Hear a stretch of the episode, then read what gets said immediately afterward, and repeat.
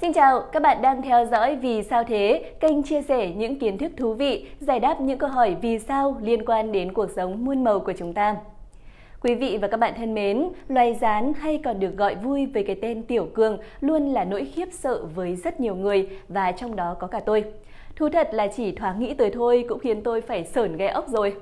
Loài vật này thì ờ, có mặt ở khắp mọi nơi, đặc biệt chúng sống dai hơn bất kỳ con vật nào trên cõi đời này và con người còn gọi nó là quái vật bất tử. Và vì sao lại như vậy? Chúng tôi sẽ đưa ra lời giải đáp ngay sau đây. À, và chúng tôi cũng đã lưu ý rồi, nếu bạn bị sợ rán hay là bị ám ảnh bởi nó thì hãy cân nhắc khi xem video này nhé.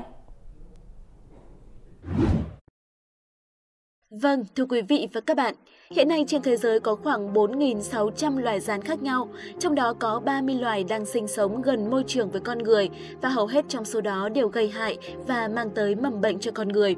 Một điều không thể ngờ rằng rán là loài vật xuất hiện trên trái đất trước con người rất lâu, trong khi những dạng sinh vật giống như con người được tồn tại cách đây khoảng 2,58 triệu năm, thì những hóa thạch giống loài rán được phát hiện có niên đại khoảng 354 tới 295 triệu năm trước đây.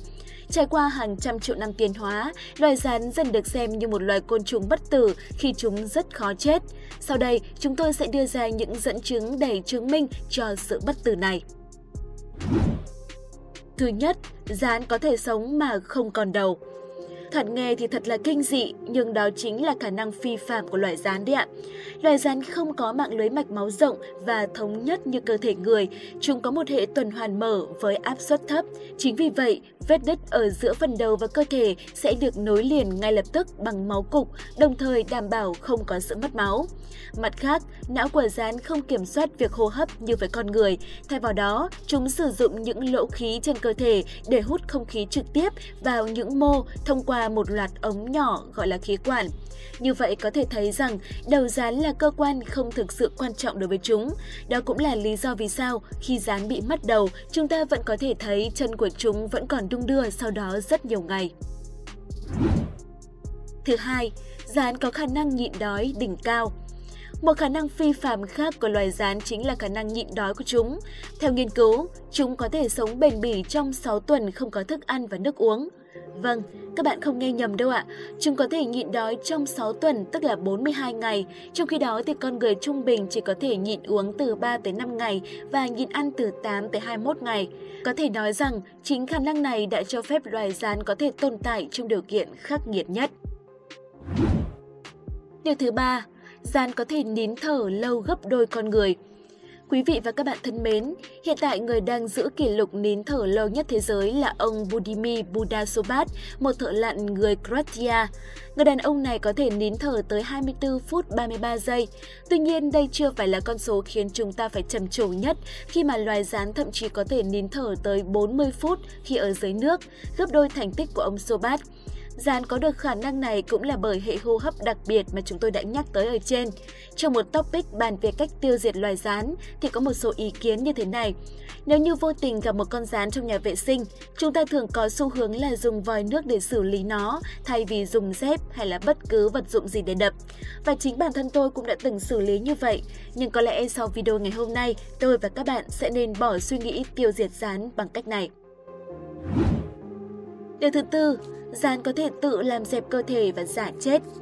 Một trong những mẹo thoát thân của rán mỗi khi gặp nguy hiểm đó là giả chết. Đôi khi bạn dùng dép để đập một con rán hoặc là dùng vòi nước phun như chúng tôi đã nói ở trên, chúng sẽ nằm đơ ra như đã chết. Nhưng đừng vội bỏ đi bởi vì chỉ cần bạn chịu khó đứng quan sát lại một lúc thì nhiều khả năng bạn sẽ thấy rán ta ngọ nguậy rồi tốc biến ngay trước mắt bạn. Nếu như vòi nước không thể giết chết được rán vì khả năng nín thở lâu của nó, thì rán cũng không thể chết sau khi bị đập bẹp bởi khả năng tự làm dẹp cơ thể của chúng là rất siêu sao. Trung bình thì một con rán có chiều cao khoảng 9mm nhưng chúng có thể dễ dàng chui lọt qua một cái khe chỉ cao 3mm, đồng nghĩa với việc nó có thể ép cơ thể dẹp bằng một 1 phần 3 cơ thể ban đầu.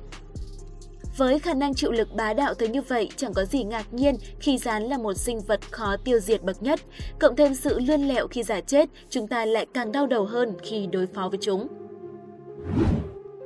Điều thứ năm, rán có thể sống sót sau thảm họa phóng xạ. Sự khẳng định về sức sống mãnh liệt của loài rán trong môi trường đầy phóng xạ này bắt nguồn từ việc Mỹ thả bom nguyên tử xuống hai thành phố là Hiroshima và Nagasaki của Nhật vào năm 1945.